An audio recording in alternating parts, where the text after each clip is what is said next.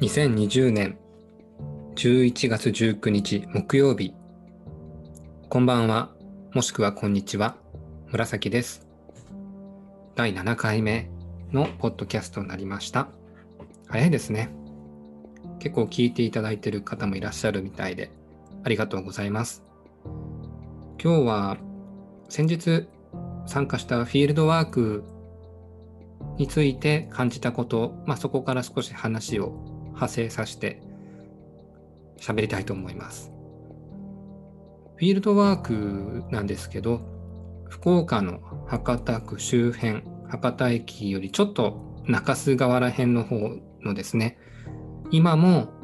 あの残っている福岡大空襲の、まあ、傷跡という感じのところを見に行く、そんなフィールドワークに参加しました。参加者は結構若い20代、30代の方が多かったですね。30人くらいの規模でした。えー、まあ、あのよまあ、仕事でちょっとまあ、戦争や平和のこと、核兵器のことに携わってるんで、毎年、広島や長崎や、あとはまあ沖縄ですね、の方に仕事絡みで行って、まあ、悲惨だった戦争のこととか被害者の方の証言とかを聞く機会はあったんですけど、まあ、地元福岡でももちろんですね空襲とかそういったことがあってるのはしてたんですけどそういうものを見に行くということはしたことなかったので少し、まあ、新鮮って言ったら新鮮でした。4箇所もありました。もう本当中洲のすぐ近くの公園や博多座とかですね。そういったまだ生活スペースのすぐそばに結構あるんですよ。まだ残ってるものとか伝えられてないものとかですね。そういったところが、うん、こういうのはやっぱりその場に行ってこうガイドさんとか伝えてくれるものとかそういう人とか伝えたいと思う人の思いに触れないとですねなかなか感じられないんだなと思いました、うん、特に体験をしている人の話とかは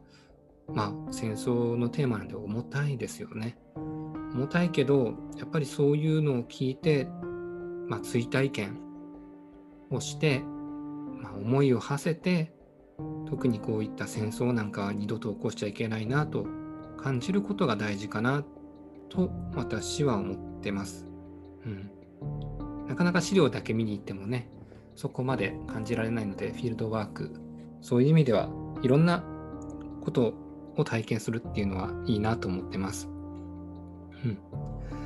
で、読書についてもですね、ちょっと今、フィールドワークっていうことで、あの、少し関連してる本を読んでます。うんと、文化人類学の思考法という本ですね。ちょっと読んだことがないジャンルの本でで、僕は読書でも追体験ができるところがいいなと思ってるんですけども、今までは、まあ、SF とか、まあ、物語、特に少しこうミステリアスな話とか、うん、そういったのを好みで読んでて、まあ、そういうものを読んで、まあ、あこういう世界に自分がいたらどうなんだろうなとか空想したりするような読書が好きでした。で、まあ、今回その文化人類学の思考法っていう本を読むきっかけは、まあ、読書会というものに参加しようということでそこであのその読書会を主催している方のですね、まあ、大学時代に専攻されてて文化人類学を今も携わってるのかな？っていう方だったのでまあちょっとやってみたことないジャンルだけどやって読んでみようと思って参加してます。理解はできないですね。難しくて。まあ文化人類学の思考法って書いてるぐらいだからですね、その文化人類学の、まあ、教授とかそういう人たちがどういうふうな考えを持っているかまあ、思考法を追体験するような書き方、回りくどい書き方をされてるんでですね、まあ、結果とか、そういったものを求めてる感じじゃないので、まあ、すっきりしないっていう感じる方もいらっしゃると思いますけども、僕はまあ感じ方とかは、まあ、読書に限らず、さっきのフィールドワークも、ね、同じ場所に同じように僕と言ったけど感じ方は違ってる人もいるだろうしと思ってそこまで、うん、気にはしてないんですね。うん、まあなんていうか逆に同じことをしたり同じものを読んで同じ感想をする方が面白みもないし少し怖いのかななんかそのそれこそ思考法がみんな一緒っていうのはなんか悪い方向に流れ出したら一気になっていくのでちょっと怖いなって感じるとこもあります。うん、読書会自体はねもう僕なんかよりも非常に考えが深い方とかがたくさんいてそういう人の、まあ、全然、まあ、前回も少し話したけどいい質問とかが出るんですよね。まあ、刺激的ではあります。うん。はい。まあ、そんな感じでフィールドワークとか読書とかを話してきました。このまあ話しながら少し思ってたんですけど僕どちらもね好きなんですけど特にまあなんでこういうことが好きなのかなっていうのを少し考えてみると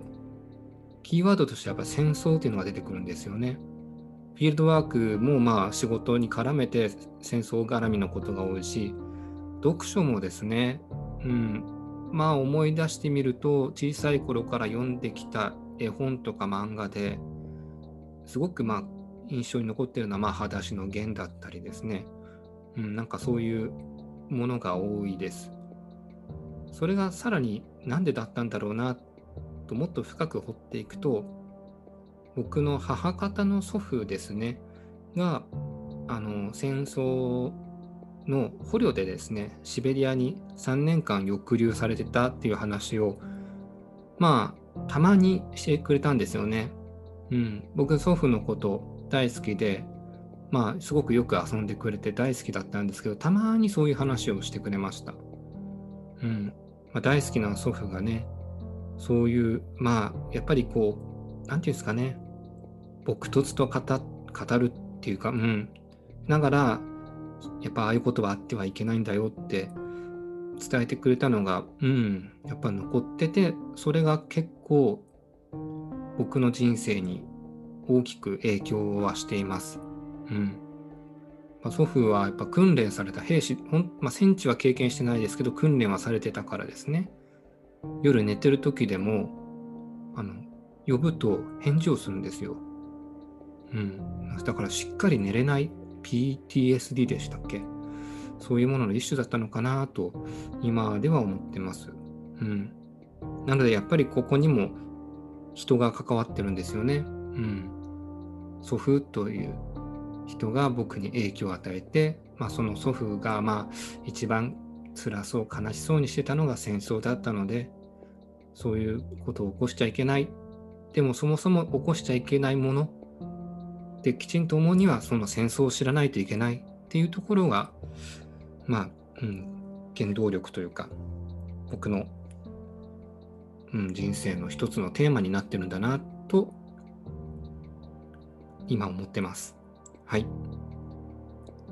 で、まとめはね、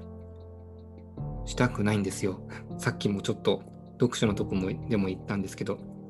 まあ、今の僕の話を聞いてどう感じたかっていうのをね、まとめたくないので、皆さんが感じたままのままでいいと思ってます。なので、あえて言うなら、まとめないっていうまとめで、今回終わりたいと思います。はい。また会いましょう。紫でした。